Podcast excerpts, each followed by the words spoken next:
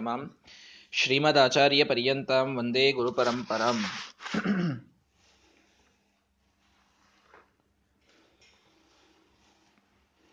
ತಾತ್ಪರ್ಯ ನಿರ್ಣಯದಲ್ಲಿ ಭಗವಂತನ ಗುಣಗಳನ್ನು ತಿಳಿಸಿದ ಶ್ರೀಮದಾಚಾರ್ಯರು ಮುಂದಿನ ಜೀವರ ತಾರತಮ್ಯ ತಾರತಮ್ಯವನ್ನು ಹೇಳುವಾಗ ಪುರುಷರ ತಾರತಮ್ಯವನ್ನ ಪ್ರತ್ಯೇಕವಾಗಿ ಸ್ತ್ರೀಯರ ತಾರತಮ್ಯವನ್ನ ಪ್ರತ್ಯೇಕವಾಗಿ ಅವರು ತಿಳಿಸಿದರು. ಭಗವಂತನ ಮಹಿಮೆ ಮೊದಲು ಹೇಳಿದರು ಸರ್ವಜ್ಞ, ಸರ್ವಶಕ್ತಿ, ಎಲ್ಲ ಗುಣಗಳಿಂದ ಪೂರ್ಣ ದೋಷದೂರ ಅವನ ಆಜ್ಞೆ ಇಲ್ಲದೇನೆ ಯಾರೂ ಕೂಡ ಏನನ್ನೂ ಮಾಡಲಿಕ್ಕೆ ಸಮರ್ಥರಲ್ಲ, ದೇವತೆಗಳೂ ಕೂಡ.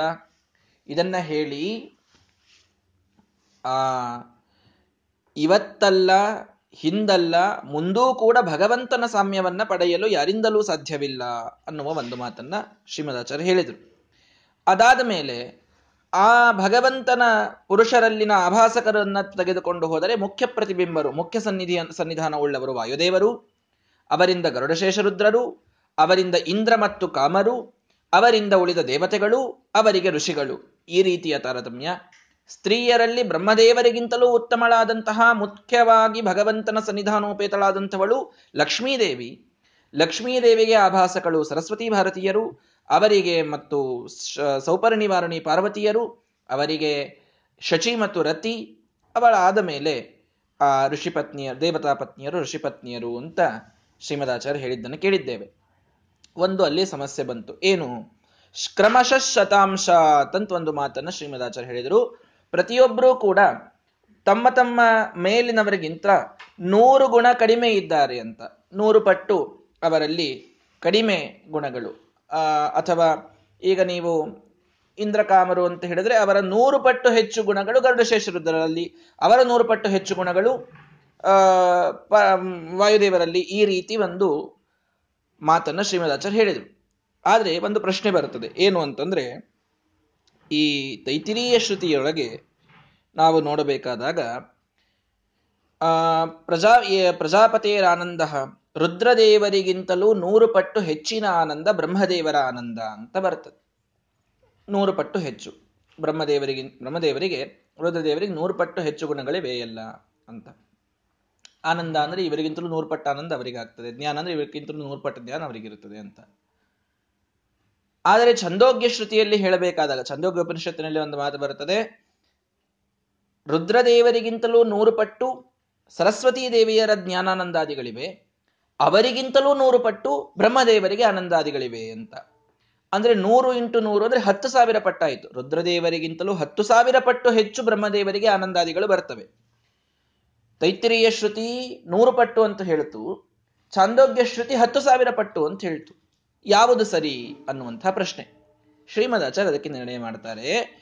ತಾಭ್ಯಶ್ಚತೆ ಶತಗುಣೈರ್ ದಶತೋ ವರಿಷ್ಠ ಪಂಚೋತ್ತರೈರಪಿ ಯಥಾ ಕ್ರಮಶ ಶ್ರುತಿಸ್ಥಾಹ ಶತಗುಣೈಹಿ, ಕೆಲವು ಕಡೆಗೆ ನೂರು ಗುಣ, ಕೆಲವು ಕಡೆಗೆ ದಶಗುಣೈಹಿ, ಹತ್ತು ಗುಣ, ಪಂಚೋತ್ತರೈಹಿ, ಹದಿನೈದು ಗುಣ ಕೆಲವು ಕಡೆಗೆ ಅಥವಾ ಐದು ಗುಣದಿಂದ.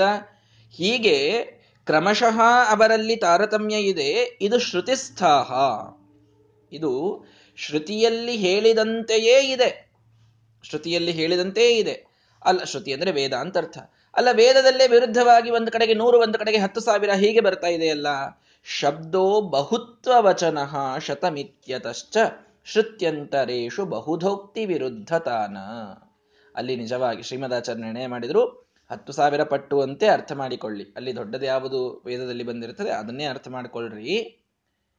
ಆದರೆ, ಮತ್ತೆ ಒಂದು ಕಡೆಗೆ ಶತ ಅಂತಂದಿದ್ದಾರಲ್ಲ, ನೂರು ಪಟ್ಟು ಅಂದಿದ್ದಾರಲ್ಲ ಅಂದ್ರೆ ನೂರು ಅಂತಂದ್ರೆ ಅದು ಬಹಳ ಅನ್ನುವ ಅರ್ಥದಲ್ಲಿ ನೂರು ಅನ್ನುವ ಶಬ್ದವನ್ನ ಬಳಸಿದ್ದಾರೆ ಅಂತ ನೀವು ತಿಳಿದುಕೊಳ್ಳಿ. ಅನ್ನುವ ಮಾತನ್ನ ಶ್ರೀಮದಾಚಾರ್ಯ ಹೇಳ್ತಾರೆ ಬಹಳ ಅಂತನ್ನೋ ಅರ್ಥದಲ್ಲಿ ಎಷ್ಟು ಜನ ಇದ್ದಾರ್ರಿ, ಎಷ್ಟು ಜನ ಇದ್ದಾರೆ ಈ ಊರಲ್ಲಿ ಬ್ರಾಹ್ಮಣರು? ನೂರಾರು ಜನ ಇದ್ದಾರೆ ನೂರಾರು ಜನ ಅಂದ್ರೆ ಏನರ್ಥ ನೂರು ಅಂತ ಅರ್ಥನ? ನಮ್ಮ ಊರಿನೊಳಗೇನೆ ಹತ್ತು ಸಾವಿರ ಜನ ಇರಬಹುದು. ಹತ್ತು ಸಾವಿರ ಬ್ರಾಹ್ಮಣರ ಸಂಖ್ಯೆ ಉಳ್ಳಂತಹ ಊರಿನಲ್ಲಿ ಎಷ್ಟು ಜನ ಇದ್ದಾರೆ ಬ್ರಾಹ್ಮಣರಿಗೆ? ಅದು ನೂರಾರು ಜನ ಇದ್ದಾರ್ರಿ. ಮಠಕ್ಕೆ ನೂರಾರು ಜನ ಬರ್ತಾರೆ ಊಟಕ್ಕೆ ಅಂತ ಹೇಳ್ತಾರೆ ಮತ್ ಆವಾಗ ಏನರ್ಥ ಅದ್ರದ್ದು ನೂರಾರು ಜನ ಅಂತಂತಂದ್ರೆ ಸಾವಿರಾರು ಜನ ಇಷ್ಟು ಬಹಳ ಅನ್ನುವ ಅರ್ಥದಲ್ಲಿ ಹೇಳಿದ್ದಷ್ಟೇ ಅದು. ಬಹಳ ಅನ್ನುವ ಅರ್ಥಕ್ಕೆ ಹೇಳುತ್ತೀವಿ ಅದನ್ನು. ಆ ಅರ್ಥದಲ್ಲಿ ಒಂದು ಕಡೆಗೆ ಬ್ರಹ್ಮದೇವರು ನೂರು ಪಟ್ಟು ಹೆಚ್ಚು ಅಂತನ್ನುವುದು ಏನು ಬಂತಲ್ಲ, ಅಲ್ಲಿ ನೂರು ಅನ್ನೋದಕ್ಕೆ ಬಹಳ ಅನ್ನುವ ಅರ್ಥದಲ್ಲಿ ಅದನ್ನು ತಿಳಿದುಕೊಳ್ಳಿ. ಆ ವೇದಕ್ಕೆ ಅಷ್ಟು ಅರ್ಥ ಮಾಡಿಕೊಳ್ಳಿ. ಶಬ್ದೋ ಬಹುತ್ವ ವಚನ. ಹೀಗಾಗಿ ಇನ್ನೊಂದು ಶ್ರುತಿಯಲ್ಲಿ ಹತ್ತು ಸಾವಿರ ಅಂತ ಹೇಳಿದ್ದಾರಲ್ಲ, ವಿರೋಧ ಬಂತು, ಒಂದು ಕಡೆಗೆ ನೂರು, ಒಂದು ಕಡೆಗೆ ಹತ್ತು ಸಾವಿರ ಅಂತಂತಾರೆ. ಬಹುಧೋಕ್ತಿ ವಿರುದ್ಧತಾನ.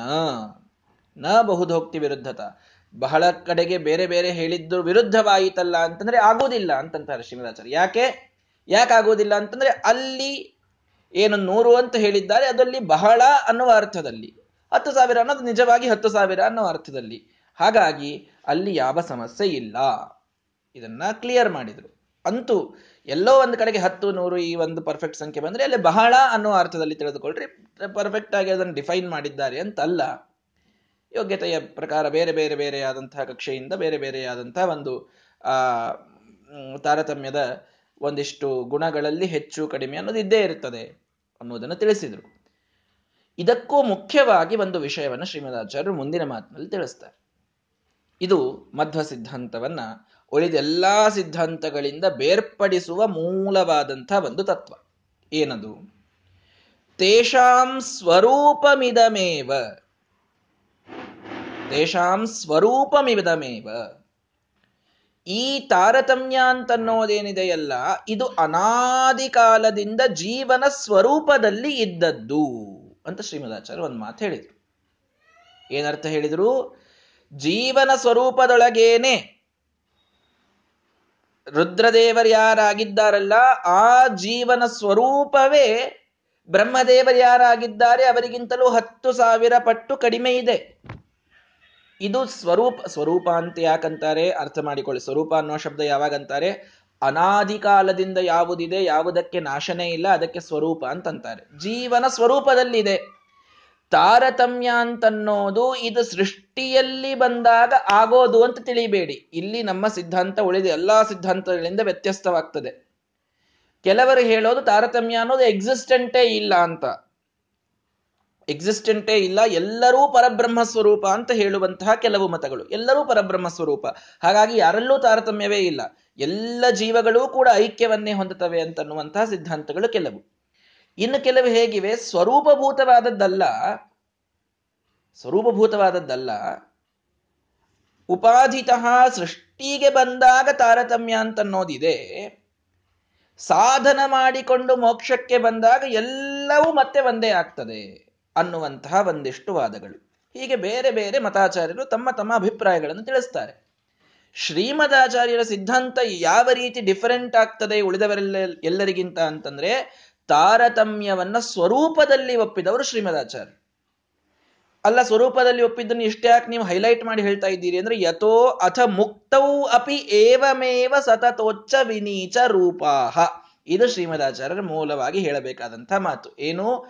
ಸ್ವರೂಪದಲ್ಲಿ ಏನೇ ತಾರತಮ್ಯ ಅಂತ ಅನ್ನೋದಿದ್ದಾಗ ನೋಡಿ, ಹಾಲು ಅದು ಸ್ವರೂಪದಲ್ಲಿಯೇ ಬಿಳಿ ಇದ್ದಾಗ, ನೀವೇನು ಮಾಡಿದ್ರೂ ಅದು ಬಿಳಿನೇ ಉಳಿತದೆ ಹೀಗಾಗಿ ಸ್ವರೂಪದಲ್ಲಿ ತಾರತಮ್ಯ ಇದ್ದಾಗ ಮೋಕ್ಷವನ್ನ ಹೊಂದಿದ ಮೇಲೂ ಆ ತಾರತಮ್ಯ ಹೋಗುವುದಿಲ್ಲ. ಯಾಕೆ?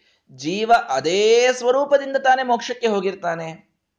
ಶ್ರೀಮದಾಚಾರ್ಯರು ಒಂದೇ ಕೇಳ್ತಾರೆ ಸ್ವರೂಪ ನಾಶವಪ್ತೀರಾ ಜೀವ ಅವನೇನೊಂದು ಸ್ವರೂಪದಿಂದ ಇಲ್ಲಿ ಸಾಧನೆಯನ್ನು ಮಾಡ್ತಾ ಇದ್ದಾನೆ, ಅದೇ ಸ್ವರೂಪದಿಂದಲೇ ತಾನು ಮೋಕ್ಷಕ್ಕೆ ಹೋಗ್ತಾನೋ ಇಲ್ಲೋ ನೀವು ವಿಚಾರ ಮಾಡಿ ದೇಹ ಬೇಕು ಸಾಧನಕ್ಕೆ. ಸರಿ, ದೇಹವನ್ನ ಪಡೆದ, ಸಾಧನೆಯನ್ನ ಮಾಡಿದ, ಆ ದೇಹವನ್ನ ಇಲ್ಲಿಯೇ ಬಿಟ್ಟ.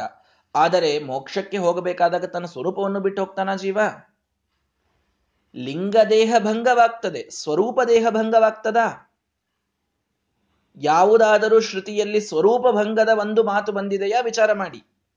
ಸ್ವರೂಪ ಭಂಗ ಆಗುವುದಿಲ್ಲ, ಸ್ವರೂಪ ಹೇಗಿದೆ ಹಾಗೇ ಇರ್ತದೆ. ಅನಾದಿ ಕಾಲದಿಂದ ಇದ್ದ ಸ್ವರೂಪವೇ ಜೀವನದು ಮೋಕ್ಷದೊಳಗೂ ಇರ್ತದೆ. ಅನಾದಿ ಕಾಲದಿಂದ ಇದ್ದ ಸ್ವರೂಪವೇ ಮೋಕ್ಷದಲ್ಲೂ ಇರ್ತದೆ ಅಂತಾದರೆ, ಇದನ್ನ ಒಪ್ಪಿಕೊಳ್ಳೋದಾದರೆ ಆ ಸ್ವರೂಪದಲ್ಲಿಯೇ ತಾರತಮ್ಯ ಇದ್ದಾಗ ಮೋಕ್ಷಕ್ಕೆ ಹೋದ ಮೇಲೂ ಅದೇ ತಾರತಮ್ಯನೇ ಇರ್ತದೆ. ಇದು ಮೂಲವಾದ ಸಿದ್ಧಾಂತ.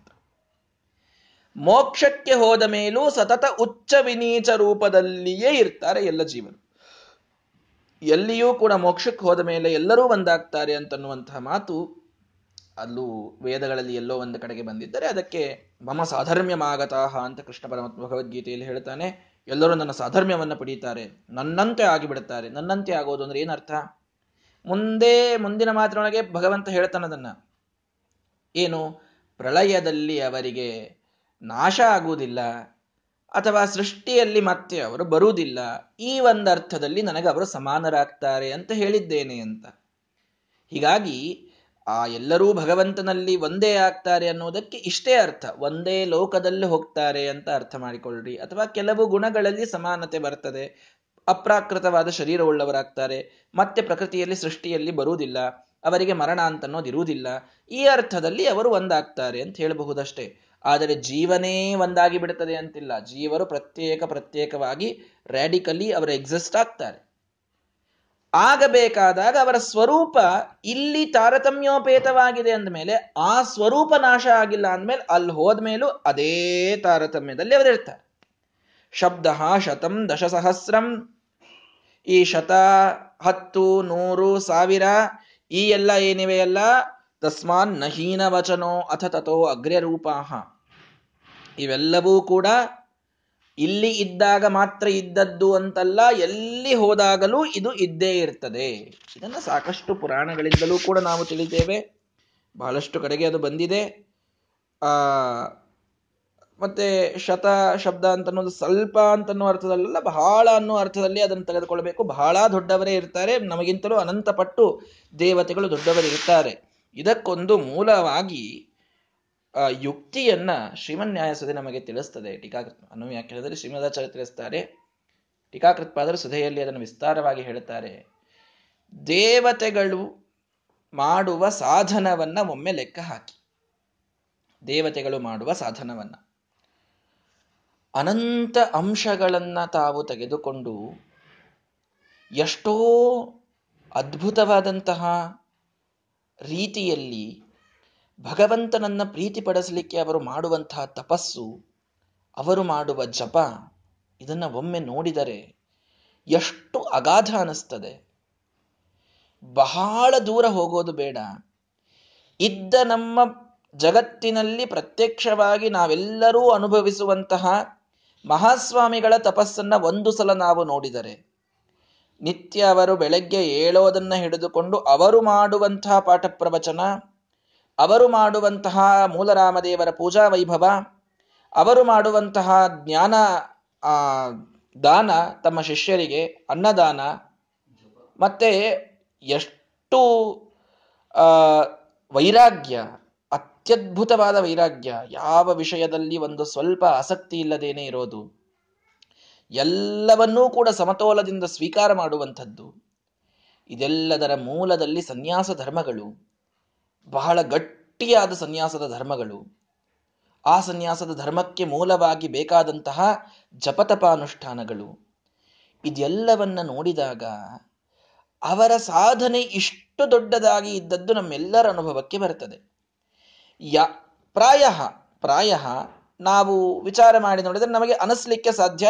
ಯಾವ ಜನ್ಮವೆತ್ತಿದರೂ ಈ ಸಾಧನೆಯನ್ನಂತೂ ನಾವು ಮಾಡ್ಲಿಕ್ಕೆ ಸಾಧ್ಯ ಇಲ್ಲ ಅಂತ ನಮ್ಮ ಯೋಗ್ಯತಾನೇ ಅಲ್ರಿ. ಆ ಸಾಧನ ನಾವು ಮಾಡ್ಲಿಕ್ಕೆ ಸಾಧ್ಯ ಇಲ್ಲ ಅಂತ ಎಲ್ರೂ ಅಂತೇವೆ ಈ ಮಾತು ಎಲ್ಲರೂ ಅಂತೇವೆ ತಾನೆ. ನಮ್ಮ ಯೋಗ್ಯತೆಯೇ ಅಲ್ಲ. ಈ ಸಾಧನೆಯನ್ನು ನಾವು ಯಾವ ಜನ್ಮದಲ್ಲೂ ಮಾಡ್ಲಿಕ್ಕೆ ಸಾಧ್ಯ ಇಲ್ಲ ಅಂತ. ಮಹಾಸ್ವಾಮಿಗಳವರ ಸಾಧನೆ ಅಂತೂ ಅವರನ್ನ ಮನುಷ್ಯೋತ್ತಮರು, ಸಾಧುಗಳು, ಸಂತರು ಅನ್ನುವಲ್ಲಿ ಹಿಡಿಯೋಣ. ಅವಶ್ಯವಾಗಿ ದೇವತಾಂಶರೇ ಅಂತ ನಮ್ಮ ಪಾಲಿಗೆ ನಿಜ. ಆದರೆ ಪ್ರಾಕ್ಟಿಕಲ್ ಆಗಿ ಮಾತಾಡಬೇಕು ಅಂತ ಸಮಾಜದ ಒಂದು ಒತ್ತಡ ಇದ್ದರೆ ನಮಗೆ ಅದ್ಭುತವಾದಂತಹ ಮನುಷ್ಯೋತ್ತಮರು ಅಂತ ಹಿಡಿಯೋಣ. ಇವರಿಗಿಂತಲೂ ಉತ್ತಮೋತ್ತಮ ರೀತಿಯಲ್ಲಿ ಸಾಧನೆ ಮಾಡಿದಂಥವರು, ದೊಡ್ಡ ಸ್ವಾಮಿಗಳವರು ಸತ್ಯಧ್ಯಾನತೀರ್ಥ ಶ್ರೀಪಾದನವರು ಇನ್ನೂ ಹಿಂದೆ ಹೋಗಿ, ರಾಯರಲ್ಲಿ ಹೋಗಿ, ರಾಯರ ಅದ್ಭುತವಾದ ಸಾಧನೆಯಂಥದ್ದು ಅಂತ ಒಂದು ಸಲ ವಿಚಾರ ಮಾಡಿ. ರಾಯರ ಬಡತನದಲ್ಲಿ ತಾವು ಭಗವಂತನನ್ನ ಒಂದು ಕ್ಷಣ ಬಿಡದೇನೆ ನೆನೆದಂತಹ ವಿಚಿತ್ರವಾದ ರೀತಿಯನ್ನು ನಾವು ನೋಡಿದಾಗ ಅವರ ವೈರಾಗ್ಯ, ಅವರ ಜ್ಞಾನ ಸಂಪಾದನೆ, ಅವರ ಅದ್ಭುತವಾದಂತಹ ಗ್ರಂಥಗಳು. ಬೇಡ, ಟೀಕಾಕೃತ್ಪಾದರಲ್ಲಿ ಹೋಗಿ ಆ ಎರಗೋಳಿನ ಗುಹೆಯೊಳಗೆ ಅವರು ಕುಳಿತು ಬರೆದಂತಹ ವಿಚಿತ್ರವಾದಂತಹ ಗ್ರಂಥರತ್ನಗಳು. ಆ ಟೀಕಾಕೃತ್ಪಾದರ ಸಾಧನೆಯಲ್ಲಿ, ದೇವತೆಗಳ ಸಾಧನೆಯಲ್ಲಿ, ವಾಯುದೇವರ ಸಾಧನೆಯನ್ನು ಒಮ್ಮೆ ಸಲ, ಒಂದು ಸಲ ವಿಚಾರ ಮಾಡಿ, ಸಂಸಿದ್ಧ ಸಪ್ತ ಕೋಟಿ ಮಹಾಮಂತ್ರಾಣ, ಏಳು ಕೋಟಿ ಮಹಾಮಂತ್ರಗಳು ನಿತ್ಯದಲ್ಲಿ ಅವರು ಜಪ ಮಾಡ್ತಾರಂತೆ. ಏಳು ಕೋಟಿ ಮಹಾಮಂತ್ರಗಳು. ನಾಲ್ಕಲ್ಲ, ಎಂಟಲ್ಲ. ಏಳು ಕೋಟಿ ಮಹಾಮಂತ್ರಗಳ ನಿತ್ಯದ ಜಪ. ಅದರ ಸಿದ್ಧಿ. ಒಂದು, ಕೇವಲ ಜಪದ ಬಗ್ಗೆ ಹೇಳ್ತಾ ಇದ್ದೇನೆ. ಭಗವಂತನನ್ನ ವಿಚಿತ್ರವಾದ ರೀತಿಯಲ್ಲಿ ಪೂಜೆ ಮಾಡೋದು ಸಮಧ್ವ ವಿಜಯದಲ್ಲಿ ನೀವು ನೋಡಿದಿರಿ. ಹದಿನಾರು ಸರ್ಗದಲ್ಲಿ ಶ್ರೀಮದಾಚಾರ್ಯರ ಎಂಥೆಂತಹ, ಆ, ಲೀಲೆಗಳಿವೆ. ಏನವರ ಸಿದ್ಧಿ ಇದೆ? ಏನವರು ಹೇಳಿದ್ದು ಹೇಗಾಗ್ತಾ ಇದೆ? ಔಷಧಿ ಸೂಕ್ತವನ್ನ ಕೈಯಲ್ಲಿ ಹಿಡಿದುಕೊಂಡು ಅಂದ್ರೆ ಕೈಯಿಂದಲೇನೆ ಬೀಜ ಮೊಳಕೆ ಹೊಡೆದು ಗಿಡವಾಗ್ತಾ ಇದೆ. ಇಂಥ ಒಂದು ಸಿದ್ಧಿ, ಈ ಸಾಧನ. ಯಾವ ಸಾಧನವನ್ನು ನೋಡಿದರೆ ನಮಗೆ ಅನುಭವಕ್ಕೆ ನಾವು ಹೇಳ್ತಾ ಇದ್ದೀವಿ, ನಾವು ಇಂಥ ಯೋಗ್ಯತೆ ಪಡೀಲಿಕ್ಕೆ ಸಾಧ್ಯ ಇಲ್ಲ, ನಾವು ಹೀಗಾಗ್ಲಿಕ್ಕೆ ಸಾಧ್ಯ ಇಲ್ಲ. ಎಲ್ಲರಿಗೂ ಅನುಭವಕ್ಕೆ ಬರ್ತದೋ ಇಲ್ಲೋ? ಯಾರಾದರೂ ಅನ್ನವರಿದ್ದೀರೇನು? ನಾವು ರಾಯರಿಗೆ ಈಕ್ವಲ್ ಆಗಬಹುದು ಅಂತ.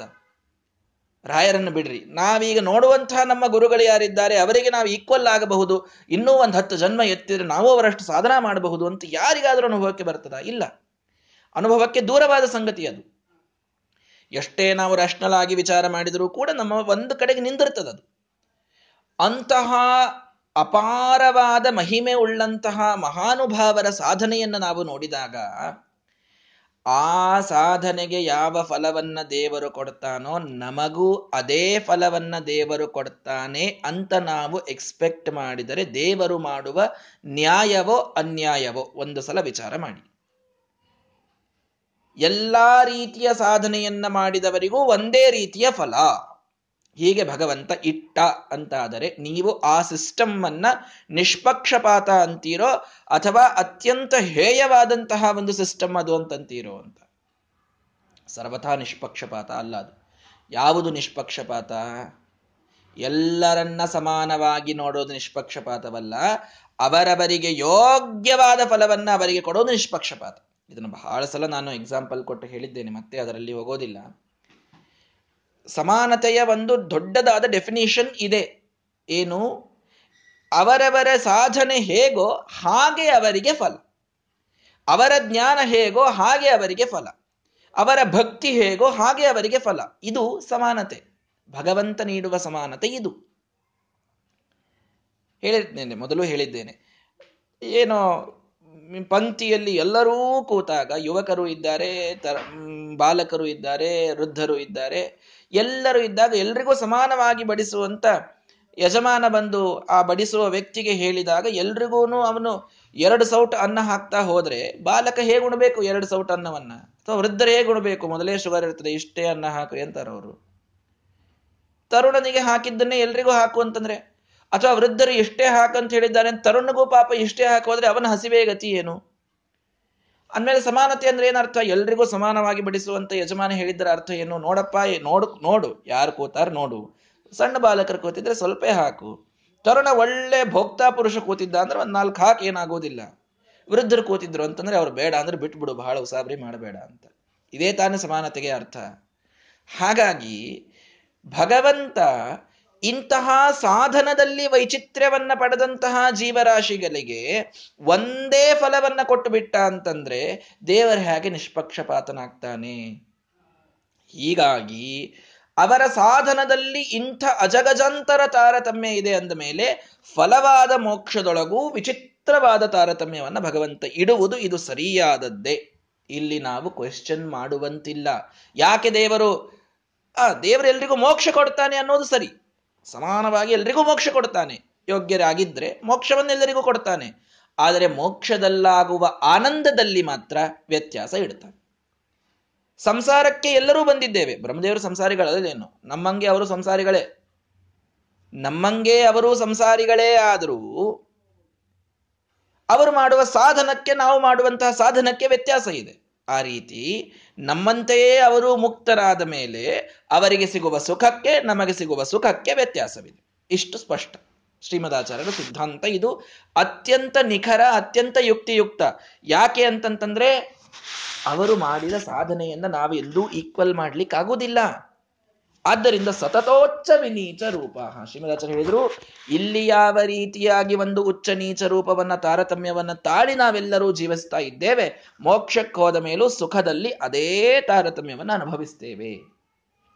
ಮೋಕ್ಷಕ್ಕೆ ಹೋದ ಮೇಲೂ ನಾವು ಈ ಎರಡು ಅನ್ನುವುದನ್ನ ಬಿಡುವುದಿಲ್ಲ, ಒಂದಾಗುವುದಿಲ್ಲ.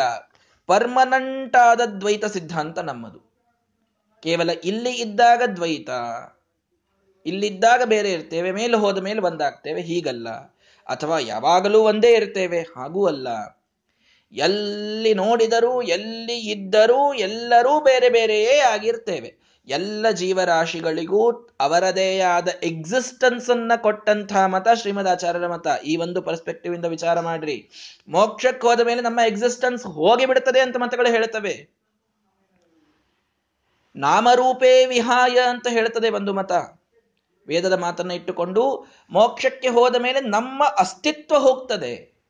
ನಮ್ಮ ಅಸ್ತಿತ್ವವನ್ನು ಕಳೆದುಕೊಂಡು ದೇವರಲ್ಲಿ ಒಂದಾಗಿ ಬಿಡುತ್ತೇವೆ. ನಮ್ಮ ಅಸ್ತಿತ್ವಕ್ಕೆ ಮಹತ್ವ ಕೊಟ್ಟವರು ಯಾರು? ಕೇವಲ ಶ್ರೀಮದಾಚಾರ್ಯರು. ಎಲ್ಲಿ ಹೋದರೂ ನೀನು ನೀನಾಗಿ ಇರ್ತೀಯ, ಅವನು ಅವನಾಗಿ ಇರ್ತಾನೆ. ಈ ಅಸ್ತಿತ್ವಕ್ಕೆ ಒಂದು ಸಿಗ್ನಿಫಿಕೆನ್ಸ್ ಅನ್ನ ವಹಿ, ವಹಿಸಿಕೊಟ್ಟವರು ಶ್ರೀಮದಾಚಾರ್ಯರು. ಎಲ್ಲ ಕಾಲದಲ್ಲಿ ಭಿನ್ನರಾಗಿ ನಾವು ತಾರತಮ್ಯದಲ್ಲಿ ನಮ್ಮ ಸ್ಥಾನಕ್ಕೆ ನಾವು ಅವಶ್ಯವಾಗಿ ಇರ್ತೇವೆ. ಎಲ್ಲರಿಗೂ ಒಂದು ಸ್ಥಾನ ಇದೆ. ಆ ಸ್ಥಾನಕ್ಕೆ ಅವರು ಪರ್ಮನೆಂಟ್ ಆಗಿ ಫಿಕ್ಸ್ ಆಗಿದ್ದಾರೆ. ಅಲ್ಲಿ ಅವರು ಆ ರೀತಿಯಲ್ಲಿ ಇರ್ತಾರೆ. ಅಲ್ಲಿ ಅವರು ವಿಶೇಷವಾಗಿ ಸಾಧನೆಯನ್ನು ಮಾಡ್ತಾ ಇದ್ದಾರೆ. ಮೋಕ್ಷಕ್ಕೆ ಹೋದ ಮೇಲೆ ಅಂಥ ಸುಖವನ್ನೇ ಅವರು ಪಡೀತಾರೆ ಅನ್ನುವುದು ನಮ್ಮ ಸಿದ್ಧಾಂತ ಅಂತ ತಿಳಿಸಿದರು. ಏವಂ ನರೋತ್ತಮ ಪರಾಸ್ತು ವಿಮುಕ್ತಿ ಯೋಗ್ಯ ಇದು ದೇವತೆಗಳಲ್ಲಿ ತಾರತಮ್ಯ ಅಂತಷ್ಟೇ ಅಲ್ಲ ನರೋತ್ತಮರು, ಮನುಷ್ಯೋತ್ತಮರೂ ಕೂಡ ಈ ರೀತಿಯ ಒಂದು ಮೋಕ್ಷಕ್ಕೆ ಯೋಗ್ಯರಾಗಿದ್ದಾರೆ. ಆದರೆ ತಾರತಮ್ಯದಲ್ಲಿ ಇದ್ದಾರೆ. ಇನ್ನು ಅನ್ಯೇಚ, ಸರಿ, ಮೋಕ್ಷಕ್ಕೆ ಹೋಗೋರ್ದು ಹೇಳಿದ್ರಿ. ಮುಂದೆ ಅನ್ಯೇಚ ಸಂಸ್ಕೃತಿ ಪರಾಹ. ರಾಜಸರೇರಿದ್ದಾರೆ. ಈ ಸಂಸಾರದಲ್ಲೇನೆ ತಿರುಗುತ್ತಾ ತಿರುಗುತ್ತಾ ಅವರು ಇಲ್ಲೇ ಇರ್ತಾರೆ, ನಿತ್ಯ ಸಂಸಾರಿಗಳಾಗಿರ್ತಾರೆ. ಅಸುರಾಸ್ತಮೋಗಾಹ ಅಸುರರಿದ್ದವರು ಅವರು ತಮಸ್ಸಿಗೆ ಹೋಗ್ತಾರೆ. ಅಸುರರು ತಮಸ್ಸಿಗೆ ಸೇರ್ತಾರೆ. ಏವಂ ಸದೈವ ನಿಯಮ. ಈ ನಿಯಮ, ಇದು ಶಾಶ್ವತ. ಎಲ್ಲಿಗೆ ಮುಗೀತದ್ರಿ ಇದು? ಎಲ್ರಿ, ಎಲ್ಲ ಎಲ್ಲ ಸರಿ. ಹೇಳಿದ್ರಿ, ಎಲ್ಲ ಮೋಕ್ಷಕ್ಕೆ ಹೋಗೋರು ಮೋಕ್ಷಕ್ಕೆ ಹೋಗ್ತಾರೆ, ನಿತ್ಯ ಸಂಸಾರಗಳು ಇಲ್ಲೇ ಇರಬೇಕು. ಅಂದಂತ ತಮಸ್ಸಿಗೆ ಅಸುರರು ಹೋಗ್ತಾರೆ. ಎಲ್ಲಿ ತನಕ. ಏವಂ ಸದೈವ ನಿಯಮ. ಇದು ಯಾವಾಗಲೂ ಇದ್ದ ಶಾಶ್ವತವಾದ ನಿಯಮ. ಕ್ವಚಿದನ್ಯಥಾನ. ಇಲ್ಲಿ ಎಲ್ಲಿಯೂ ಕೂಡ ವ್ಯತ್ಯಾಸ ಆಗುವುದೇ ಇಲ್ಲ. ವ್ಯತ್ಯಾಸ ಎಂದೂ ಆಗುವುದಿಲ್ಲ. ಭಗವಂತನ ಇಚ್ಛೆಯಿಂದ ಎಲ್ಲೋ ಅಂಧನ್ ತಮಸ್ಸಿಗೆ ಹೋಗ್ಬೇಕಾದವ್ರು ಮೋಕ್ಷಕ್ಕೆ ಹೋದ್ರು, ಮೋಕ್ಷಕ್ಕೆ ಹೋಗ್ಬೇಕಾದವ್ರು ಅಂಧನ್ ತಮಸ್ಸಿಗೆ ಬಂದ್ರು. ನಾವು ಈ ವರ್ಷ ಮೋಕ್ಷಕ್ಕೆ ಹೋಗ್ಬೇಕಾಗಿತ್ರಿ, ಏನೋ ಕೊರೋನಾ ಆತು ಇಲ್ಲೇ ಉಳಿದ್ವಿ, ಇಂಥವೇನೂ ಆಗುವುದಿಲ್ಲ. ವಚಿದನ್ಯಥಾನ, ಏನು ಬಂದ್ರೂ ಕೂಡ ಈ ನಿಯಮದಲ್ಲಿ ವ್ಯತ್ಯಾಸ ಆಗುವುದಿಲ್ಲ. ಯಾರಿಗೆ ಯಾವ ಫಲ, ಯಾವ ಸಮಯಕ್ಕೆ ಸಿಗಬೇಕೋ ಅವರಿಗೆ ಆ ಫಲ ಅದೇ ಸಮಯಕ್ಕೆ ಸಿಗಬಿಡುತ್ತದೆ ಯಾರು ಮೋಕ್ಷಕ್ಕೆ ಹೋಗ್ಬೇಕು, ಅವ್ರು ಮೋಕ್ಷಕ್ಕೆ ಹೋಗ್ತಾರೆ, ಯಾರು ನಿತ್ಯ ಸಂಸಾರಗಳಾಗುಳಿಬೇಕು ಅವ್ರು ಇಲ್ಲೇ ಉಳಿತಾರೆ, ಯಾರು ತಮಸ್ಸಿಗೆ ಹೋಗ್ಬೇಕು, ತಮಸ್ಸಿಗೆ ಹೋಗ್ತಾರೆ. ಯಾವನ್ನ ಪೂರ್ತಿ ಋತ ಸಂಸ್ಕೃತಿಗ ಸಮಸ್ತಾಹ. ಎಂದಿಗೂ ಕೂಡ ಈ ಒಂದು ಸಾಧನ ಎಲ್ಲಿವರೆಗೆ ಮುಗಿಯುವುದಿಲ್ಲ, ಅಲ್ಲಿಗೆ, ಅಲ್ಲಿಯವರೆಗೆ ಸಂಸಾರಿಗಳಾಗಿದ್ದವರು ಮೋಕ್ಷಕ್ಕೆ ಹೋಗುವುದಿಲ್ಲ. ಎಂದಿಗೂ ಹೋಗುವುದಿಲ್ಲ. ಸಂಸಾರ ಉಳಿಸ್ಕೊಂಡೇನೆ ನಾವು ಮೋಕ್ಷಕ್ಕೆ ಹೋಗ್ಬಿಡ್ತೀವಿ, ಸಾಧನ ಉಳಿಸ್ಕೊಂಡು ಅಂದ್ರೆ ಇಲ್ಲ. ಸಾಧನ ಪರಿಪೂರ್ತಿಯಾಗುವವರೆಗೂ ಇಲ್ಲೇ ಇರ್ತೇವೆ. ಮುಂದೆ ಅವಶ್ಯವಾಗಿ ಮೋಕ್ಷಕ್ಕೆ ಹೋಗ್ತೇವೆ. ಒಂದು ಸಣ್ಣ ಪ್ರಶ್ನೆ ಬಂತು. ಏನು? ಒಂದು ಒಂದು ಫಿಲ್ಟರ್ನ ನಾವು ತೆಗೆದುಕೊಂಡ್ರೆ ದೊಡ್ಡದಾದ ಕಲ್ಲು ಬಂದಿತು, ಅದು ಅಲ್ಲಿಯೇ ಉಳಿದುಕೊಂಡಿತು. ಅದನ್ನ ಸಣ್ಣದು ಮಾಡಿ ಮಾಡಿ ಮಾಡಿ ಮಾಡಿ ಮಾಡಿ ಮಾಡಿ ಮಾಡ್ತಾ ಹೋದಾಗ ಎಲ್ಲೋ ಒಂದು ಕಡೆಗೆ ಪೂರ್ಣ ನೀರು ಕೆಳಗೆ ಹೋದಂತೆ ನಮಗೆ ಭಾಸವಾಗ್ತದೆ. ಹಾಗಾದರೆ ಮೋಕ್ಷಕ್ಕೆ ಹೋದರೂ ಈಗಿನ ಒಂದು ಸೃಷ್ಟಿಯಲ್ಲಿ ಒಂದಿಷ್ಟು ಜೀವರಾಶಿಗಳು ಬಂದಿದ್ದಾರೆ. ಸೆ, ಒಂದು ಸಾವಿರ ಜೀವರಾಶಿಗಳು ಬಂದಿದ್ದಾರೆ. ಐದು ನೂರು ಜನ ಮೋಕ್ಷಕ್ಕೆ ಹೋದ್ರು. ಐದುನೂರು ಜನ ಮೋಕ್ಷಕ್ಕೆ ಹೋದ್ರು. ಇನ್ನು ಐದುನೂರು ಜನ ಉಳಿದ್ರು. ಆ ಐದುನೂರು ಜನರೊಳಗೆ ಇನ್ನು ಮತ್ತೆ ಅವ್ರು ಮತ್ತೆ ಸೃಷ್ಟಿಯೊಳಗೆ ಬಂದ್ರೆ ಒಂದಿಷ್ಟು ಜನ ತಮಸ್ಸಿಗೆ ಹೋದ್ರು ಅಂತ ಹಿಡೀರಿ ಒಂದಿಷ್ಟು ಜನ ನಿತ್ಯ ಸಂಸಾರಿಗಳಾಗಿದ್ದಾರೆ. ಇನ್ನ ಒಂದು ಒಂದು ಎರಡು ನೂರು ಜನ ಅವರು ಉಳ್ಕೊಂಡ್ರು. ಅವರಿಗೆ, ಅವರು ಮೋಕ್ಷಕ್ಕೆ ಹೋಗ್ಬೇಕಾದವರೇ, ಅವರಿಗೆ ಈ ಸಲ ಚಾನ್ಸ್ ಸಿಗಲಿಲ್ಲ, ಅವ್ರ ದಿನ ಸಾಧನ ಆಗಿರಲಿಲ್ಲ. ಮತ್ತೆ ಮುಂದಿನ ಸಂಸಾರಕ್ಕೆ ಅವರು ಬಂದಾಗ ಒಂದು ನೂರು ಜನ ಹೋದ್ರು ಅವರಲ್ಲಿ. ಮತ್ ನೂರು ಜನ ಉಳ್ಕೊಂಡ್ರು. ಅದರ ಮುಂದಿನ ಸೃಷ್ಟಿಯಲ್ಲಿ ಐವತ್ತು ಜನ ಹೋದ್ರು. ಐವತ್ತು ಜನ ಉಳ್ಕೊಂಡ್ರು. ಅದರ ಮುಂದಿನ ಸೃಷ್ಟಿಯಲ್ಲಿ ಆ ಐವತ್ತು ಜನ ಹೋಗಿ ಬಿಟ್ರೆ ಆ ಸೃಷ್ಟಿಯ ಏನ್ ಜೀವರಾಶಿಗಳಿದ್ರಲ್ಲ ಅವರು ಖಾಲಿಯಾದರು. ಅಂದಮೇಲೆ ಸೃಷ್ಟಿ ಇದು ಅನಂತ ಕಾಲದವರೆಗೆ ನಡೀತದೆ ಅಂತ ಹೇಗೆ ಹೇಳ್ತೀರಿ? ಇದೇ, ನಡೆದಿದೆ, ಇಲ್ಲಿವರೆಗೆ ನಡೆದಿದೆ. ಸೋಸ್ತಾ ಸೋಸ್ತಾ ಬಂದಿದ್ದಾನೆ ಭಗವಂತ. ಕೊನೆಗೊಮ್ಮೆ ಎಲ್ಲರೂ ಮೋಕ್ಷಕ್ಕೆ ಹೋಗ್ಬೇಕಾದ್ರೂ ಮೋಕ್ಷಕ್ಕೆ ಹೋಗ್ಬಿಡೋದು ಅಂದನ್ ತಮಸ್ಸಿಗೆ ಹೋಗ್ಬೇಕಾದ್ರೆ ಅಂದನ್ ತಮಸ್ಸಿಗೆ ಹೋಗ್ಬಿಡೋದು ನಿತ್ಯ ಸಂಸಾರಿಗಳು ಉಳಿಲಿ ಬೇಕಾದ್ರೆ ನಿತ್ಯ ಸಂಸಾರಿಗಳು ಉಳಿಲಿ, ಇಲ್ಲೇ ತಿರುಗುತ್ತಾ ಕೂಡ್ಲೆ ಅವರು. ಆದ್ರೆ ಮೋಕ್ಷಕ್ಕೆ ಹೋಗೋರು ಮೋಕ್ಷಕ್ಕೆ ತಮಸ್ಸಿಗೆ ಹೋಗೋರು ತಮಸ್ಸಿಗೆ ಇದಂತೂ ಆಗ್ತದಲ್ಲ. ಇದಂತೂ ಆಗ್ತದಲ್ಲ. ಸೋಸ್ತಾ ಸೋಸ್ತಾ ಹೋದಂತೆ ಮುಗಿತಾರಲ್ಲ ಜೀವರಾಶಿಗಳು. ಇದು ಮುಖ್ಯವಾದ ಪ್ರಶ್ನೆ, ಎಲ್ಲರಿಗೂ ಬರುವಂತಹ ಪ್ರಶ್ನೆ ಇದು. ಇದಕ್ಕೊಂದು ದೊಡ್ಡದಾದ ಉತ್ತರವನ್ನು ಶ್ರೀಮದಾಚಾರ್ಯ ಕೊಡ್ತಾರೆ. ತತ್ಪರಿಣಯದಲ್ಲಿ ಬಹಳ ಮುಖ್ಯವಾಗಿ ಬರುವ ಉತ್ತರ ಇದು. ಏನು? ಪೂರ್ತಿಶ್ಚ ನೈವ ನಿಯಮಾದ್ಭವಿತ ಎಂದೂ ಇದು ಮುಗಿಯುವುದಿಲ್ಲ ಅಂತ. ಹೆಂಗ್ರಿ ಮುಗಿಯುವುದಿಲ್ಲ? ಸೋಸ್ತಾ ಹೋದಂತೆ ಮುಗಿಬೇಕಲ್ಲ. ಅನಂತ ಇದ್ದಾರೆ ಅಂದ್ರೂ ಅದು ಕಡಿಮೆ ಆಗ್ತಾ ಆಗ್ತಾ ಆಗ್ತಾ ಆಗ್ತಾ ನಿಲ್ಲಾಗಬೇಕಲ್ಲ ಅದು. ಯಸ್ಮಾತ್, ತಸ್ಮಾತ್ ಸಮಾಪ್ತಿಮಪಿ ಅಂತಿನ ಜೀವ ಸಂಘಾಹ ಇಲ್ಲ, ಜೀವರಾಶಿಗಳ ಸಮಾಪ್ತ ಆಗುವುದಿಲ್ಲ. ಯಾಕೆ? ಆನಂತ್ಯಮೇವ ಗಣಶೋಸ್ತಿ ಯತೋ ಹಿ ತೇಷಾಂ ಇತ್ತಂ ತತ ಸಕಲ ಕಾಲಗತ ಪ್ರವೃತ್ತಿ. ಶ್ರೀಮದಾಚಾರ್ಯ ಒಂದು ಅದ್ಭುತವಾದ ಮಾತು ತಿಳಿಸಿದ್ರು. ನಾವೇ ನೀವೊಂದು ಗಣದೊಳಗೆ ಈಗ ಒಂದು ಸೃಷ್ಟಿಯೊಳಗೆ ಬಂದೀವಲ್ಲ, ನಾವು ಅನಂತ ಜೀವರಾಶಿಗಳಿದ್ದೀವಿ. ಸರಿನಾ? ಅನಂತ ಜೀವರಾಶಿಗಳು ಈ ಸಲ ಸೃಷ್ಟಿಗೆ ಬಂದರು. ಇವರೇ ಸೋಸಿ ಸೋಸಿ ಸೋಸಿ ಸೋಸಿ ಸೋಸಿ ಮುಗಿಬೇಕು ಅಂತಂತಂದ್ರೆ ಎಷ್ಟೋ ಕೋಟಿ ಸೃಷ್ಟಿಗಳಾಗಿವೆ ಅಂತ ತಿಳಿರಿ ಆಗ್ಲಿರಿ, ಕೋಟಿ ಆದ್ಮೇಲಾದ್ರೂ ಮುಗಿಬೇಕಲ್ಲ ಅಂತಂದ್ರೆ, ಈ ಅನಂತ ಜೀವರಾಶಿಗಳು ಸೋಸಿ ಮುಗಿದು ಕೋಟಿ ಸೃಷ್ಟಿಗಳಾದ ಮೇಲೆ, ಎಲ್ಲರೂ ಖಾಲಿ ಆದ ಮೇಲೆ, ಮುಂದೆ ಇನ್ನೊಂದು ಅನಂತ ಜೀವರಾಶಿಗಳ ಗುಂಪು ಸೃಷ್ಟಿಗೆ ಬರ್ತದೆ. ಜೀವರಾಶಿಗಳು ಅನಂತ ಇಲ್ಲ, ಅನಂತದ ಒಂದು ಗುಂಪಿದೆ, ಹಾಗೆ ಅನಂತ ಗುಂಪುಗಳಿವೆ ಇನ್ಫಿನಿಟ್ಲಿ ಇನ್ಫಿನಿಟ್ ಇದ್ದಾರೆ ಜೀವರಾಶಿಗಳು. ಅನಂತ ಅನಂತ ಜೀವರಾಶಿಗಳಿದ್ದದ್ದರಿಂದ ಒಂದೊಂದು ಗುಂಪು ಒಮ್ಮೆ ಸೃಷ್ಟಿಗೆ ಬಂದಾಗಲೂ ಕೋಟಿ ವರ್ಷಗಳು ಕೋಟಿ ಸೃಷ್ಟಿಗಳಾಗಿ ಹೋದರೂ ಕೂಡ ಮತ್ತೆ ಮುಂದಿನ ಜೀವರಾಶಿಗಳ ಗಣ ಇದ್ದೇ ಇದೆ. ಮುಗಿಯದಂತಹ ಒಂದು ಕಾಲಗತವಾದ ಪ್ರವೃತ್ತಿ ಇದು ಈ ಸೃಷ್ಟಿ ಮತ್ತು ಪ್ರಳಯಗಳ ಚಕ್ರ. ಇದನ್ನೇ ಶ್ರೀಮದಾಚಾರ್ಯರು ಇನ್ನೊಂದು ಕಡೆಗೆ ಹೇಳಬೇಕಾದ ಹೇಳ್ತಾರೆ. ಏವಂ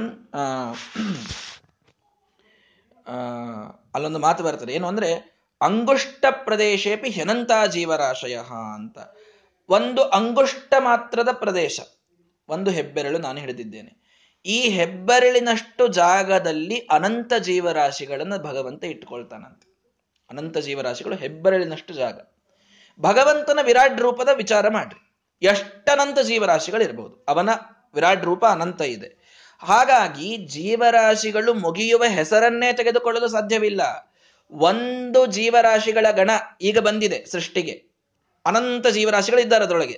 ಅವ್ರನ್ನೆಲ್ಲ ಸೋಸಿ ಮುಗಿಸೋ ತನಕ ಎಷ್ಟು ಸೃಷ್ಟಿಗಳಾಗಿ ಹೋಗ್ತವೆ ಹೋಗ್ಲಿ. ಅದಾದ ಮೇಲೆ ಮುಗೀತಲ್ಲ ಅಂದ್ರೆ ಮುಂದಿನ ಗಣ ಬರ್ತದಷ್ಟೇ ಅಲ್ಲಿ. ಅವ್ರದ್ದು ಅನಂತ ಮತ್ತೆ ಕೋಟಿ ವರ್ಷ ಹೋಗ್ತದೆ. ಕೋಟಿ ಸೃಷ್ಟಿ ಹೋಗ್ತದೆ ವರ್ಷ ಅಲ್ಲ, ಕೋಟಿ ಸೃಷ್ಟಿ ಹೋಗ್ತದೆ.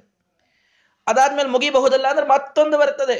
ಹೀಗೆ ಅನಂತ ಅನಂತ ಜೀವರಾಶಿಗಳಿರೋದರಿಂದ ಅವರೆಂದಿಗೂ ಮುಗಿಯೋದಿಲ್ಲ. ಹಾಗಾಗಿ ಈ ಒಂದು ಕಾಲದ ಪ್ರವೃತ್ತಿ ಇದು ನಿಲ್ಲುವುದಿಲ್ಲ. ಇದು ದೊಡ್ಡದಾದಂತಹ ಸಿದ್ಧಾಂತ ಶ್ರೀಮದಾಚಾರ್ಯ ಕೊಡುವಂಥದ್ದು. ಇದನ್ನ ನಾವು ವಿಚಾರ ಮಾಡಿದಾಗ ನಮಗೆ ಅರ್ಥ ಆಗ್ತದೆ, ಯಾಕೆ ಈ ಸೃಷ್ಟಿ, ಸ್ಥಿತಿ, ಪ್ರಳಯ ಇದು ಅನಂತ ಕಾಲದವರೆಗೆ ಭಗವಂತ ಮಾಡಬೇಕಾಗ್ತದೆ ಅನ್ನೋದು ನಮಗಿಲ್ಲಿ ತಿಳಿದು ಬರ್ತದೆ. ದೇವರಿಗೆ ಬೇಸರವಾಗುವುದಿಲ್ವಾ ಅಂತಂದ್ರೆ ಆಗುವುದಿಲ್ಲ. ಮೊದಲಿಗೆ ಹೇಳಿದರು, ಸೃಷ್ಟಿಯನ್ನ ಭಗವಂತ ಮಾಡುವುದು ತನ್ನ ಲೀಲೆಯಿಂದ ಜೀವರಾಶಿಗಳ ಸಾಧನೆ. ಅನಂತ ಅನಂತ ಜೀವರಾಶಿಗಳಿದ್ದರಿಂದ ಅವರದೆಲ್ಲಾ ಸಾಧನ ಮಾಡಿಸುವಂತಹ, ನೋಡಿ ಎಂಥ ಕರುಣಾಶಾಲಿ ಭಗವಂತ. ನಮ್ಮನ್ನ ಈ ಸೃಷ್ಟಿಯಲ್ಲಿ ನೋಡ್ರಿ ನಾವು ಯಾವುದೋ ಅನಂತ ಗಣದೊಳಗಿನ ಒಂದು ಗಣ ನಾವು. ಆ ಒಂದು ಗಣದೊಳಗೂ ಎಲ್ಲಾರನ್ನೂ ತೆಗೆದು ಸೃಷ್ಟಿಗೆ ಹಾಕಬೇಕು ಅಂತಿಲ್ಲ ಭಗವಂತ. ಮಿಶ್ರ ಸೃಷ್ಟಿ ಮಾಡಬೇಕಾದ ಕೆಲವು ಸಾತ್ವಿಕರು, ಕೆಲವು ತಾಮಸರು ಕೆಲವರು ರಾಜಸರು ಅಂತ ಎತ್ತಿ ಎತ್ತಿ ಎತ್ತಿ ಹಾಕ್ತಾನೆ. ಆ ಹಾಕಬೇಕಾದಾಗ ನಾವು ಅದರೊಳಗೆ ಬರಬೇಕು. ಫಸ್ಟಿಗೆ ಸೃಷ್ಟಿಯಾದಿ ಕಾಲದೊಳಗೆ ನಾವು ಬಂದೀವಿ. ಬ್ರಹ್ಮದೇವರು ಯಾವಾಗ ಸೃಷ್ಟಿಯಾದರೋ ಆಗೇನು ಒಂದಿಷ್ಟು ಭಗವಂತ ಜೀವರಾಶಿಗಳನ್ನು ತೆಗೆದು ಈ ಸೃಷ್ಟಿಯಲ್ಲಿ, ಈ ಬ್ರಹ್ಮದೇವರ ಕಲ್ಪದಲ್ಲಿ ಇರಲಿ ಅಂತ ಹಾಕಿದ, ಆವಾಗ ಬಂದವರು ನಾವು. ಆವಾಗ ಬಂದದ್ದು ಹಾಗೇ ಸೃಷ್ಟಿ, ಈಗ ಬ್ರಹ್ಮದೇವರ ಐವತ್ತೊಂದು ವರ್ಷ ಆದರೂ ಕೂಡ ಸಾಧನ ಮಾಡ್ತಾ ಮಾಡ್ತಾ ಮಾಡ್ತಾ ಮಾಡ್ತಾ ಇದ್ದೀವಿ. ಇಲ್ಲಿ ಎಲ್ಲಿಯವರೆಗೆ ಮಾಡ್ತೀವೋ ಮಾಡ್ತೀವಿ. ಇದೇ ಬ್ರಹ್ಮದೇವರ ನೂರು ವರ್ಷಕ್ಕೆ ನಮ್ಮ ಸಾಧನ ಮುಗಿಬೇಕು ಅಂತಿಲ್ಲ. ಮುಂದಿನ ಬ್ರಹ್ಮದೇವರ ಕಲ್ಪಕ್ಕೂ ಹೋಗಬಹುದು ನಾವು. ಆದರೆ ಭಗವಂತನ ಕಾರುಣ್ಯ ಎಂಥದ್ದು ನಮ್ಮನ್ನಂತೂ ಈ ಸೃಷ್ಟಿಯಲ್ಲಿ ತಂದಲ್ಲ. ಇನ್ನೂ ಸೃಷ್ಟಿಗೆ ಬಾರದಂತಹ ಎಷ್ಟೋ ಅನಂತ ಜೀವರಾಶಿಗಳ ಸಂಘ ಇದೆ. ಅವರಿಗೆ ಕಂಪೇರ್ ಮಾಡಿದರೆ ನಮಗೆ ಭಗವಂತ ನಮ್ಮ ಮೇಲೆ ಕರುಣಾ ತೋರಿ ತಂದಿದ್ದಾನೆ ಅನ್ನೋದನ್ನು ತಿಳಿಬೇಕಲ್ಲ ನಾವು ಮೊದಲಿಗೆ. ತಂದಿದ್ದಾನೆ, ಮಾಧ್ವರಾಗಿ ಹುಟ್ಟಿಸಿದ್ದಾನೆ ಶ್ರೀಮದಾಚಾರ್ಯರಂತ ಮಹಾನುಭಾವರು ನಮ್ಮ ಕುಲಗುರುಗಳಾಗಿ ಕುಲಗುರುಗಳಾಗಿ ಬಂದಿದ್ದಾರೆ, ಅವತಾರ ಮಾಡಿ ನಮಗೆ ಗ್ರಂಥಗಳನ್ನು ಒದಗಿಸಿಕೊಟ್ಟಿದ್ದಾರೆ. ಮಹಾಸ್ವಾಮಿಗಳವರಂತಹ ಒಂದು ಶ್ರೇಷ್ಠ ಸಾಧನಾ ಪುರುಷರ ಮಾರ್ಗದರ್ಶನದೊಳಗೆ ನಾವು ಜೀವನವನ್ನು ಯಾಪಿಸ್ತಾ ಇದ್ದೇವೆ. ಎಲ್ಲಿಯೋ ಅನಂತ ಜೀವರಾಶಿಗಳ ಸಂಘದಲ್ಲಿ ಯಾವುದೋ ಬೇರೆ ಇನ್ನೂ ಒಂದು ಕೋಟಿ ಕೋಟಿ ಸೃಷ್ಟಿಗಳಾದ ಮೇಲೆ ಬರುವಂತಹ ಆ ಜೀವರಾಶಿಗಳ ಸಂಘದೊಳಗೆ ನಾನೊಬ್ಬ ಕೂತಿದ್ದೆ ಅಂತಂತಂದ್ರೆ ನಂದು ಇನ್ಯಾವಾಗ ಮೋಕ್ಷ, ಇನ್ಯಾವಾಗ ಸಾಧನ? ವಿಚಾರ ಮಾಡ್ರಿ. ಹೀಗಾಗಿ ಭಗವಂತ ತಂದದ್ದು ಎಂತಹ ದೊಡ್ಡ ಕರುಣೆ ಅನ್ನುವುದು ನಾವು ತಿಳಿಯಬೇಕಾಗಿದೆ. ಅದನ್ನು ತಿಳಿಸಿಕೊಡ್ತಾರೆ ಶ್ರೀಮದಾಚಾರ್ಯ. ಭಗವಂತ ಮಾಡುವ ಸೃಷ್ಟಿ ಇದು ವಿಚಿತ್ರವಾದ ಕರುಣೆ. ನಮ್ಮ ಮೇಲೆ ಮಾಡುವ ಕರುಣೆ. ಇದನ್ನು ನಾವು ಅರ್ಥ ಮಾಡಿಕೊಳ್ಳಬೇಕು. ಅನಂತ ಅನಂತ ಜೀವರಾಶಿಗಳ ಮಧ್ಯದಲ್ಲಿ ನಾನೊಂದು ಸಣ್ಣ ಹುಳು ನಾನು, ಜೀವ, ಜಂತು ನಾನು. ನನ್ನನ್ನು ಇಲ್ಲಿಗೆ ತರಬೇಕು ಭಗವಂತ. ತಂದು ನನಗೆ ನಾವು ನೋಡ್ರಿ ನಾವು ಎಷ್ಟು ನಮ್ಮನ್ನು ನಾವು ದೊಡ್ಡವರು ಅಂತ ಅಂದ್ಕೊಂಡೀವಿ ಒಂದು ಸಲ ವಿಚಾರ ಮಾಡ್ರಿ ನಾವು ಎಲ್ಲಿದ್ದೀವಿ ಅಂತ. ಅನಂತವಾದ ಜೀವರಾಶಿಗಳ ಗಣ ಅದರೊಳಗೆ ಒಂದು ಅನಂತ ಜೀವರಾಶಿಗಳ ಗಣ, ಅದರೊಳಗೆ ಎಲ್ಲೋ ಒಂದಿಷ್ಟು ಜನ ಸೃಷ್ಟಿಗೆ ಬಂದವರು. ಆ ಸೃಷ್ಟಿಗೆ ಬಂದವರೊಳಗೂ ಎಂಥೆಂಥ ಮಹಾನುಭಾವರು, ದೇವತೆಗಳು ಎಲ್ಲ ಇದ್ದಾರೆ. ಎಲ್ಲೋ ಒಂದು ಕಡೆಗೆ ಒಂದು ಮನುಷ್ಯ ಜನ್ಮದೊಳಗೆ ನಾವಿದ್ದೀವಷ್ಟೇ. ಏನ್ ನಮಗೆ ಈಗೋ ಇರ್ತದೆ, ಏನ್ ಸೊಕ್ಕಿರ್ತದೆ ನಮಗೆ? ಎಲ್ಲಿ ಭಗವಂತ, ಎಲ್ಲಿ ನಾವು?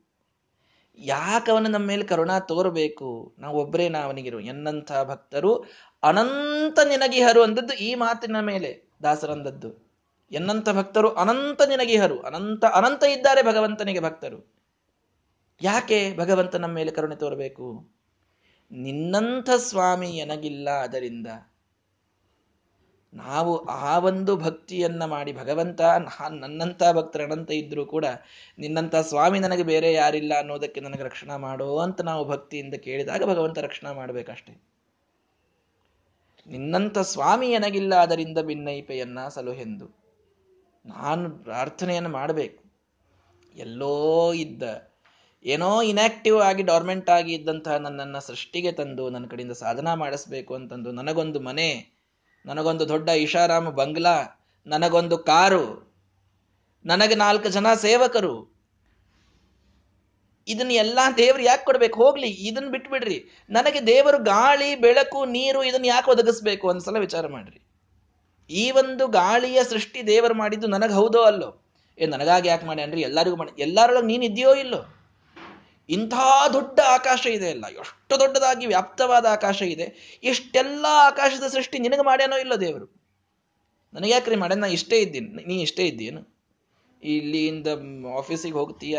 ಆಫೀಸಿನಿಂದ ಮನೆಗೆ ಬರ್ತೀಯ? ಮಧ್ಯದೊಳಗೆ ಎಷ್ಟು ಆಕಾಶ ಇದೆ? ಬೇಡ, ಬಸ್ನೊಳಗೆ ಒಂದು ಊರಿನಿಂದ ಒಂದು ಊರಿಗೆ ಹೋಗ್ತೀಯ? ಪ್ಲೇನ್ನೊಳಗೆ ಕೂತು ಒಂದು ದೇಶದಿಂದ ಒಂದು ದೇಶಕ್ಕೆ ಹೋಗ್ತೀಯ? ಅಷ್ಟೆಲ್ಲ ಆಕಾಶದ ಸೃಷ್ಟಿ ನೆನಸೊಳಗೆ ಮಾಡ್ದಂಗೆ ಆಗ್ಲಿಲ್ಲ ಏನ್ ದೇವರು? ಎಲ್ಲೆಲ್ಲೆಲ್ಲೋ ಹೋಗ್ತೀರಿ ಅಲ್ಯಾವುದೋ ಯಾವುದ್ಯಾವುದೋ ನದಿಯಲ್ಲಿ ನೀರು ಕುಡಿತೀರಿ. ಆ ಎಲ್ಲಾ ನದಿಯ ನೀರು ನಮಗಾಗಿ ತಾನೇ ಸೃಷ್ಟವಾದದ್ದು. ಏ, ನನಗೊಬ್ಬನಿಗೆ ಅಲ್ಲಲ್ರಿ, ನನಗೊಬ್ಬನಿಗೆ ಇರಲಿಕ್ಕಿಲ್ಲ. ಅಂತೂ ನಾನು ಅದನ್ನು ಬಳಸ್ತೇನೆ ಅಂದ್ರೆ ನನಗಾಗಿ ಆ ಸೃಷ್ಟಿ ಇದೆ ಅನ್ನುವುದು ಸಾರ್ಥಕ ತಾನೆ, ನನಗಾಗಿಯೇ ಇದೆ ಅನ್ನೋದು ಸತ್ಯ ತಾನೇ ಅದು. ಇಂತಹ ಘೋರವಾದಂತಹ ಕಲಿಯುಗದೊಳಗೆ ನಮಗಿನ್ನೂ ಧರ್ಮ ಬರ್ತಾ, ಧರ್ಮ ಸಿಗುತ್ತಾ ಇದೆ, ಧರ್ಮೋಪದೇಶಕರು ಸಿಗುತ್ತಾ ಇದ್ದಾರೆ. ಅವರ ಸೃಷ್ಟಿಯನ್ನು ಭಗವಂತ ಮಾಡಿದ್ದು ನನ್ನ ಸಲುವಾಗಿ ಹೌದು ಅಲ್ಲೋ? ಹಾಗಾಗಿ ಎಲ್ಲಿಯೋ ಇದ್ದ ನಮ್ಮನ್ನ ಈ ರೀತಿ ಭಗವಂತ ತರ್ತಾನೆ ಅಂತಂದ್ರೆ ಅವನ ಕಾರುಣ್ಯವನ್ನು ನಾವು ಮೊದಲು ಅರಿಯಬೇಕು. ಆಮೇಲೆ ಈ ರೀತಿ ಅನಂತ ಅನಂತ ಆ ಜೀವರಾಶಿಗಳ ಒಂದು ಸ್ವಭಾವವನ್ನು ನಾವು ತಿಳಿದುಕೊಂಡಾಗ ಯಾಕೆ ಈ ಸೃಷ್ಟಿ ಅನಂತವಾಗಿ ನಡೀತಾ ಇರ್ತದೆ ಅನ್ನುವ ಅಭಿಪ್ರಾಯದಲ್ಲಿ ನಾವು ಆ ಒಂದು ಸರಿಯಾದ ವಿಮರ್ಶೆಯನ್ನ ಮಾಡಲಿಕ್ಕೆ ಸಾಧ್ಯ ಇದೆ. ಹೀಗಾಗಿ ಭಗವಂತನ ಕಾರುಣ್ಯವನ್ನು ಇದರಲ್ಲಿ ಅರಿಯೋಣ. ಇನ್ನೊಂದು ಶ್ಲೋಕವನ್ನು ಹೇಳಿದ್ದೆ, ಆದರೆ ಇದು ಬಹಳ ಮಹತ್ವದ ವಿಷಯವಾಗಿತ್ತು, ಆದ್ದರಿಂದ ಇದನ್ನೇ ವಿಸ್ತಾರವಾಗಿ ಹೇಳುವ ಪ್ರಯತ್ನವನ್ನು ಮಾಡಿದ್ದೇನೆ. ಆ ಮುಂದಿನ ಶ್ಲೋಕವನ್ನು ನಾಳೆಯ ದಿನ ತಿಳಿಸ್ತೇನೆ. ಶ್ರೀ ಕೃಷ್ಣಾರ್ಪಣ ಮಸ್ತು ಹರಯೇ ನಮಃ.